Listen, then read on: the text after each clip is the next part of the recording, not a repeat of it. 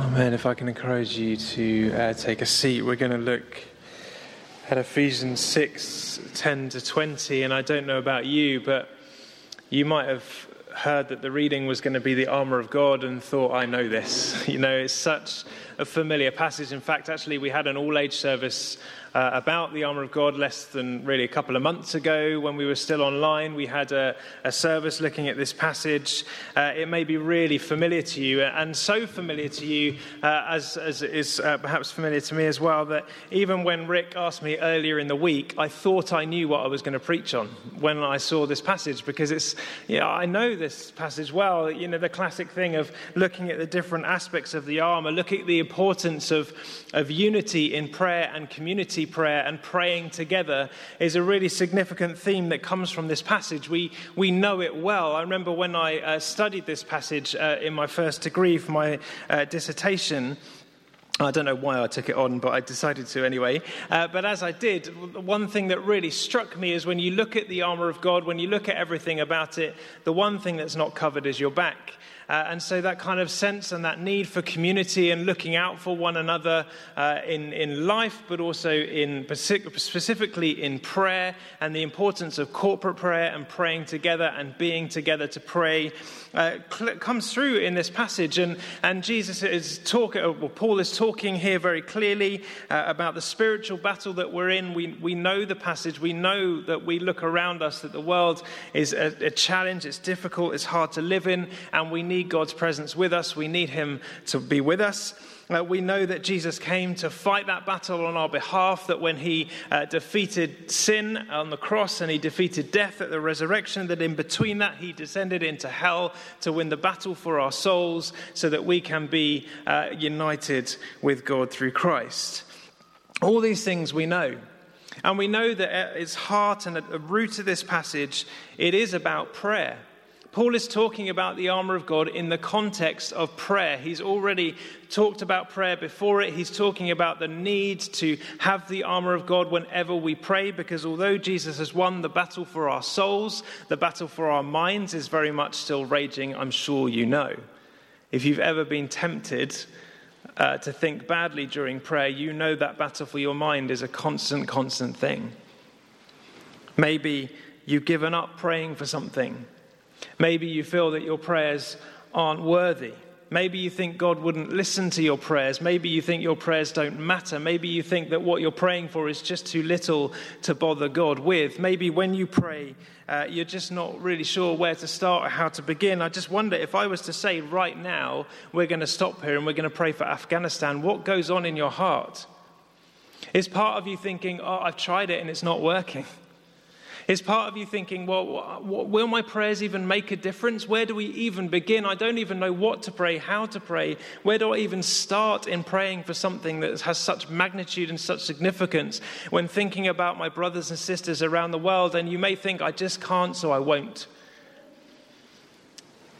But that's the battle of the mind that goes on when we pray.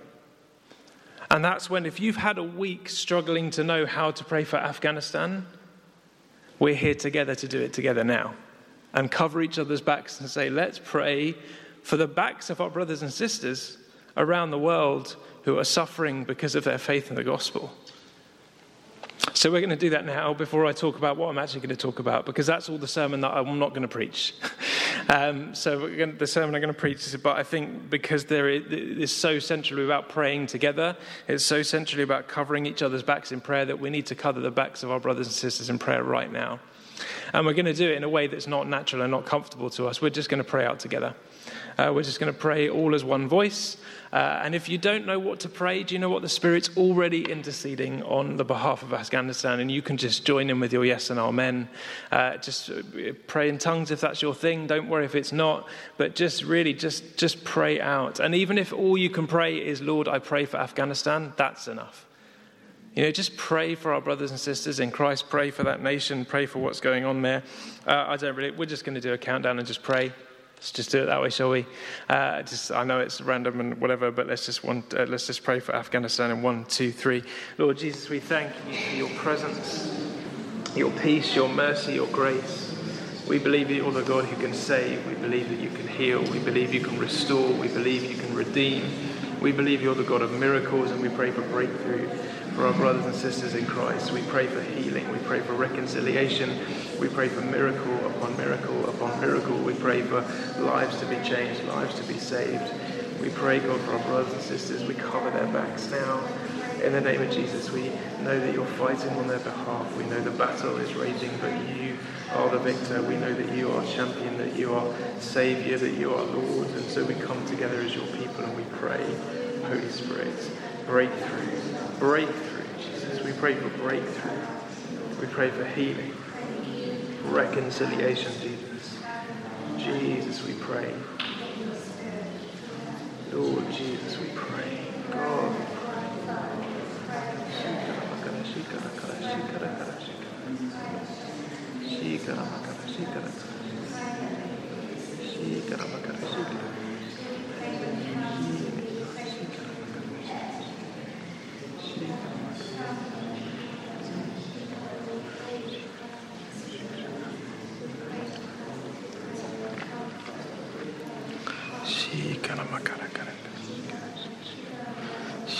Just as you continue to pray, just keep praying. I'm just sensing in the Spirit that God is saying that when we pray in the spiritual realm, we have no idea what battles are being won, that we don't see the battles that are being won, that we may look at the news and see the battles that are being lost, but we don't know the battles that are being won as a result of our prayer here this morning. As we pray out, as we cry out, we don't know the results, but God does. He is sovereign. He is Lord.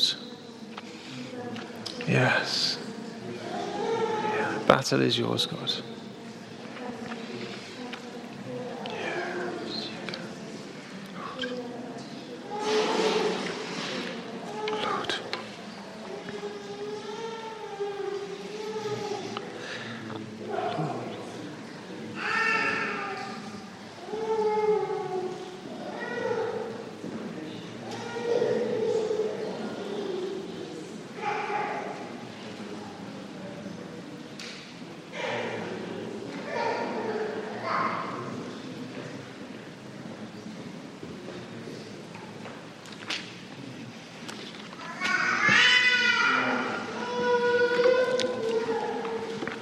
And so for the nation of Afghanistan, for its people,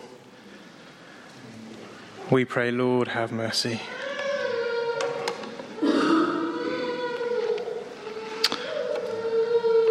Amen. So that's the sermon I'm not preaching this morning.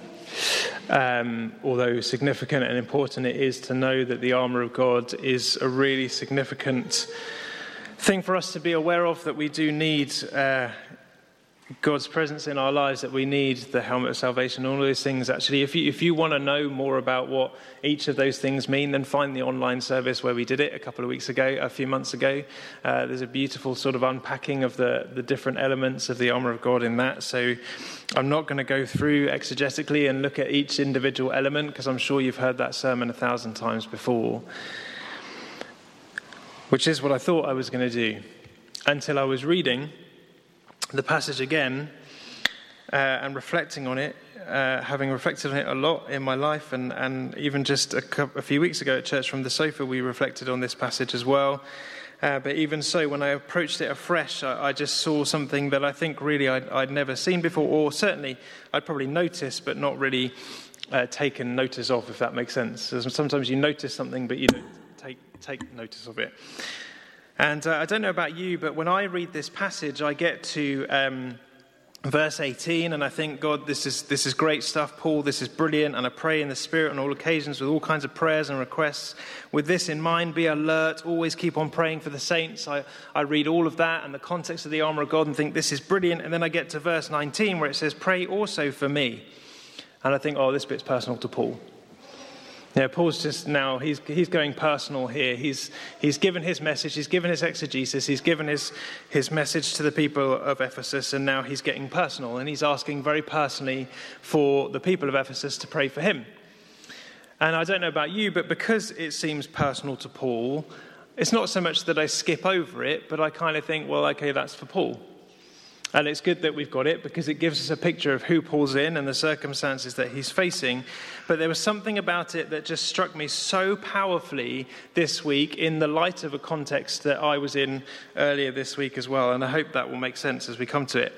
Pray also for me that whenever I open my mouth, words may be given to me so that I will fearlessly make known the mystery of the gospel. The mystery of the gospel. The good news of Jesus Christ, which has been revealed to us by the Spirit of God, in order that we may receive and respond and give our lives to Jesus, is a deep and profound mystery. So if any of you are here this morning and you're feeling that your evangelistic life of telling others about Jesus has been a failure, I'm here to tell you the gospel is a mystery. And any notion that we can reduce it down to a 10-minute conversation with someone on the streets or a 20-minute talk on a stage is in danger of reducing the gospel down to far less than it should be. It is a profound and a deep and an absolute mystery that takes a lifetime of discovery. Now, I'm not knocking evangelism. We'll come to that in a minute, don't worry, in case you're worried. There's nothing to be fearful of. We do tell people about Jesus. And there is significance in that. There is significance in lives that have been changed through those events. But there is something about what Paul prays here that I think is really significant for us to understand today. You see, when we read the sermons in Acts of the gospel of Jesus Christ, what we see in there is a glimpse of what's being preached. And we don't get the full speech. We get elements of the speech that just declaring part of who Jesus is, as Peter perhaps stands up to give a defense for his faith, which we should always be prepared to do, as it says in Timothy. And he is declaring the truth of the death and the resurrection of Jesus, and it is great and it has an impact and lives are changed because the Spirit of God is there revealing the mystery to those who are hearing its words. You see, this is what I mean about evangelism and sort of trying to reduce it down. 20 minutes on stage preaching the gospel won't necessarily get any results. 20 minutes preaching on a stage the gospel where the Holy Spirit is present, things will be very different. Because it's He who reveals the mystery to those who hear. Because it is a profound mystery. And so Paul is asking his church that whenever he speaks, whenever he opens his mouth, that words may be given to him so that he may fearlessly make known the mystery of the gospel. And I, for one, am glad it's a mystery. Because it means that there's always more to be discovered. There's always more to be understood of who Jesus is. That there's always more of him to be found when we're searching. There's always more of him to be discovered when we're looking. There's always more of him to be revealed to us, no matter how long we've known him. We're always getting to know him better. I love that about Jesus. I love that about the good news of Jesus. Now, you're probably, some of you, I'm sure, sat here this morning, have been a Christian maybe for many, many years, and you still know you don't fully understand the gospel because it is a mystery. Paul himself, in one of my favorite stories in the Bible, in Acts, is preaching the good news of Jesus all night. And there's somebody there who's leaning against a window, and Paul is preaching for so long he falls asleep, falls out of the window, and dies.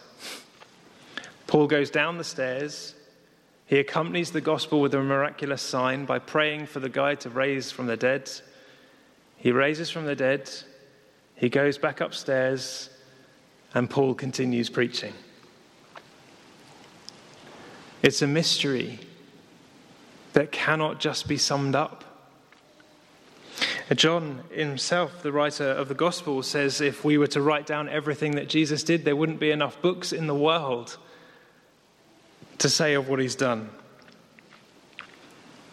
And every time somebody says yes to Jesus as a result of hearing either part or all of the good news of Jesus, we need to remember there is no greater miracle in this world. No healing, no miraculous provision is greater than somebody's eyes and hearts being opened to the mystery of the gospel, to the point at which they give it their yes and their amen. We cannot sum up the gospel. If you tried, you can, in a way, sum it up in three words. Those three words being, Jesus is Lord. But what does that mean? What does it mean? If Jesus is Lord, what does that mean about God's word?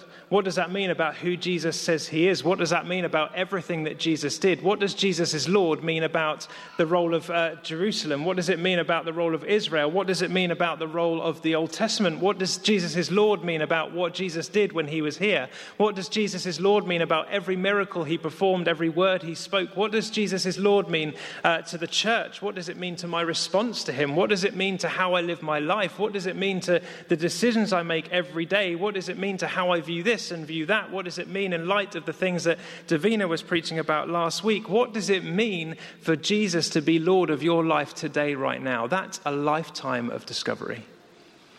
Because it's a mystery, a profound and deep and beautiful and glorious and gorgeous mystery. And so when I'm with somebody on the streets and maybe trying to talk to them about Jesus, I can only hope to give them enough of a glimpse of the mystery of the gospel that they want to know more of Jesus. And I pray, as Paul does, that when that happens, the Spirit of God will give me the words I need for that moment, in that time, in that space, for that person. And where I say this ties in with something, an experience I had this week, this is that experience, and hopefully it will make sense. I've been suffering a little bit from a bit of a bad back, and so I went to see an osteopath the other day, one I've never met before, one I've never seen before. And 10 minutes into our 45-minute appointment, he obviously finds out I'm a vicar quite early on, and he asked me this question: have you preached any good sermons lately? Now, that's a horribly loaded question. How do you answer that without being, either very arrogant or, I don't really know. But I basically just decided to tell him that, we've been discovering that the gospel is so much more than we thought it was. And actually that, Jesus did come and die for our sins, but also we need to bear in mind the resurrection and what difference that makes to our lives, that the gospel is so much more, that it started with Genesis chapter 1. All this conversation is going on. He's listening. He is a lapsed creature. He has had faith in the past, but has clearly walked away from it. And then I'm talking about the fact that Jesus came that we may have life and life in all its fullness. And then he stops me and he said, I've got goosebumps because I think I've got it wrong all this time. And then it gets to the end of the appointment and he says, about my back, I think I need to see you again. Because osteopaths always say that. I think I need to see you again. And I walked out thinking, I need to see you again. Because if you're going to hear the gospel, I need to see you as much as I can possibly see you, because I can't sum it up in a 20-minute appointment. This is a mystery that I want you to understand. It's the same with, as I said, like at St. Mark's at the school. The reason we had 28 children come to Jesus a couple of years ago is because for 2.5 years they heard about Jesus and they fell in love with him. Not because of a one-off gospel sermon.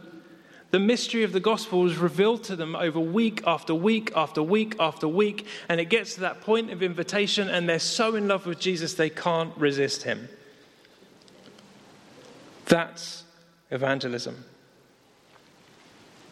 You see, preaching the gospel in 20 minutes will get you a room full of converts. It won't make disciples.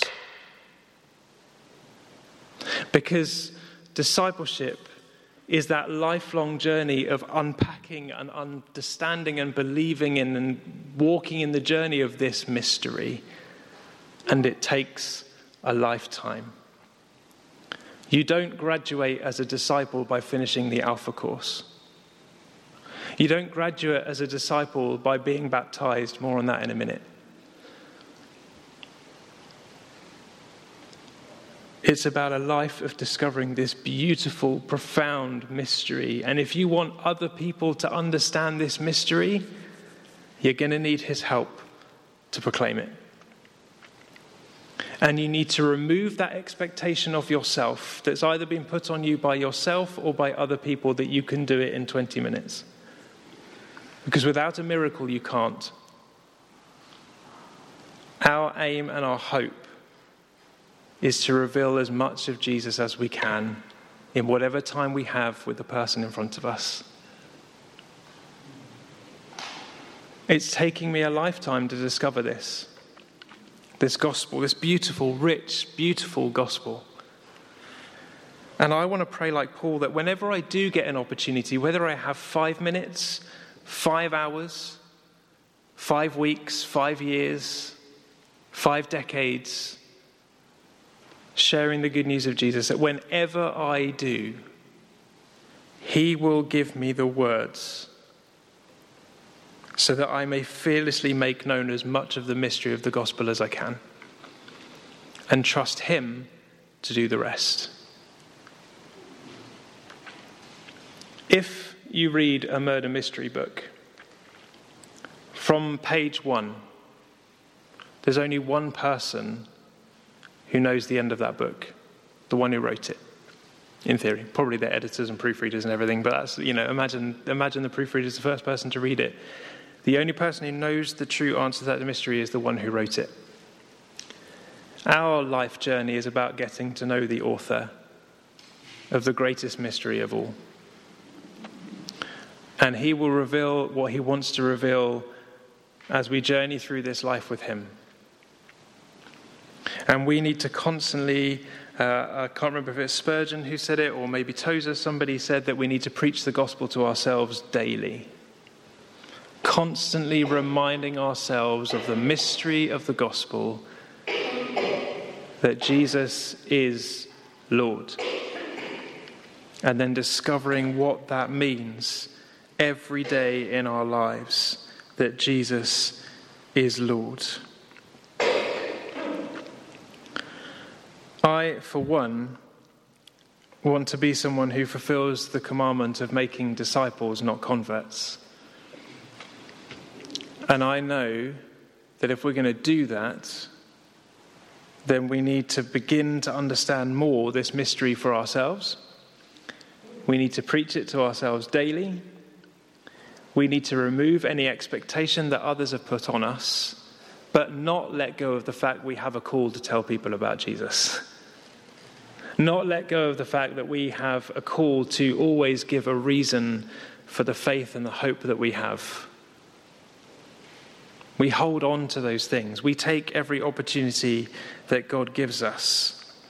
But when we do, we make this prayer of Paul that is a personal prayer of Paul, but we can make it our own as well. That equipped with the armor of God, being aware of the battle for people's souls that is raging and the battle for our minds that is raging, that we can ask our brothers and sisters in this room to pray for us, that whenever we open our mouths, words may be given to us so that we will fearlessly make known the mystery of the gospel. And then Paul goes on to say, for which I am an ambassador in chains. Pray that I may declare it fearlessly as I should. You see, Paul is asking for wisdom to preach the gospel to guards and prisoners who he's seeing every single day. And he has an incredible opportunity, but he knows he can't do it without boldness, without fearlessness, because it is a mystery. And we need the author to reveal that mystery to us and to those who hear it from us. I want you to think for a moment of those who have revealed that mystery to you in your life. Maybe for you it was a Billy Graham on stage in 20 minutes and it opened your eyes to something you'd never seen before. And you gave Jesus your yes and your amen. And since then, you know you've been discovering more of the gospel. Maybe it's a faithful parent or grandparent who's told you about Jesus all through your life. Maybe it's a teacher, a church leader. Maybe it's a complete random stranger on the streets who boldly stepped out and told you as much about Jesus as they could in a few moments. And by the miracle of the Holy Spirit in you, the mystery was partly revealed to you.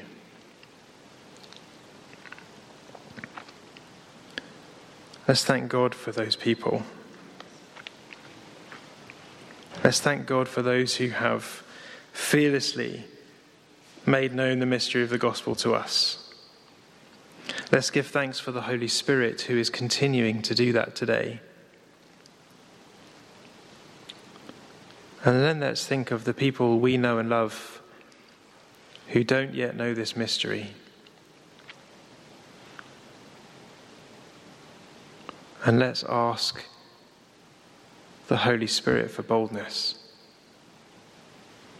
Let's ask one another to pray for us that we may have that boldness.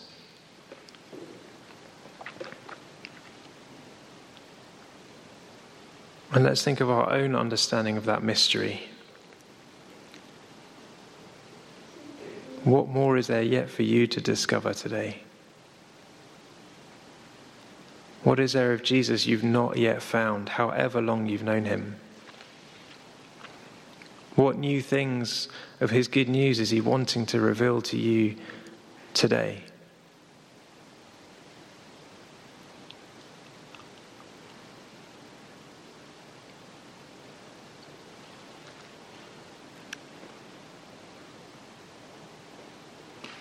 And the words I've just got really are the words profound and beautiful mystery. It's not a bad thing that the gospel is a mystery. It's profound and it's beautiful that the gospel is a mystery because in order to understand it, we rely on the author of it fully.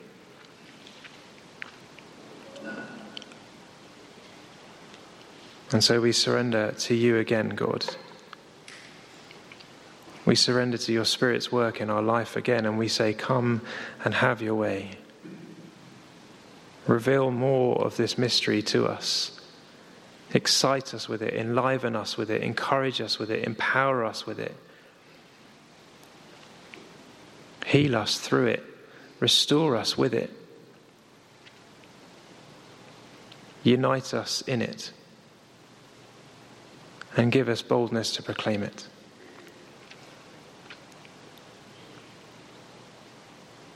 And may we know in our lives and discover more what it means in our lives to know that Jesus is Lord.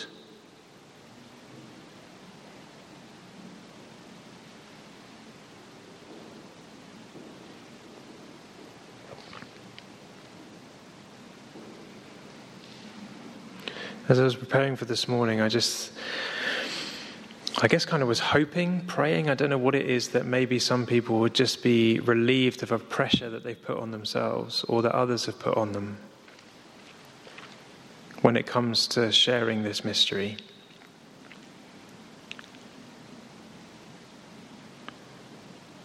And the Holy Spirit just wanting to say that he's done more through you than you know.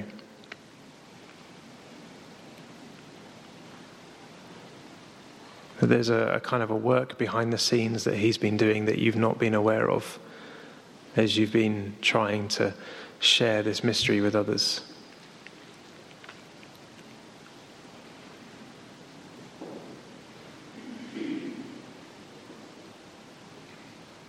And I just think the theme of this morning has been the God who's working behind the scenes.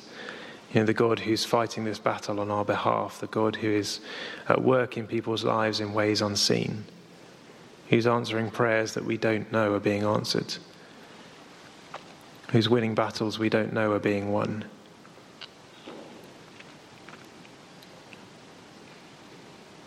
And here's one of the most profound mysteries.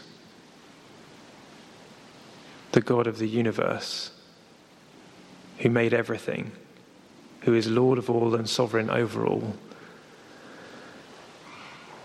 chose you and chose me. I don't think I'll ever understand that,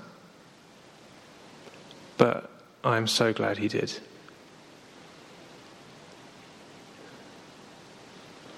And I thank you, God, that we don't have to fully understand in order to receive or to share. We share what we know and entrust the rest to you. In Jesus' name, amen.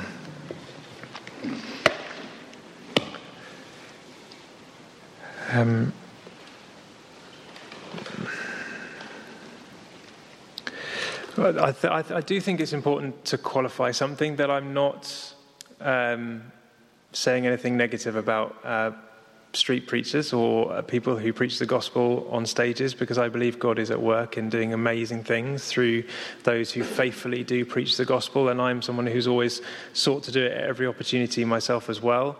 But what I really just want to highlight is that actually the role of the Spirit in that mystery and in that miracle.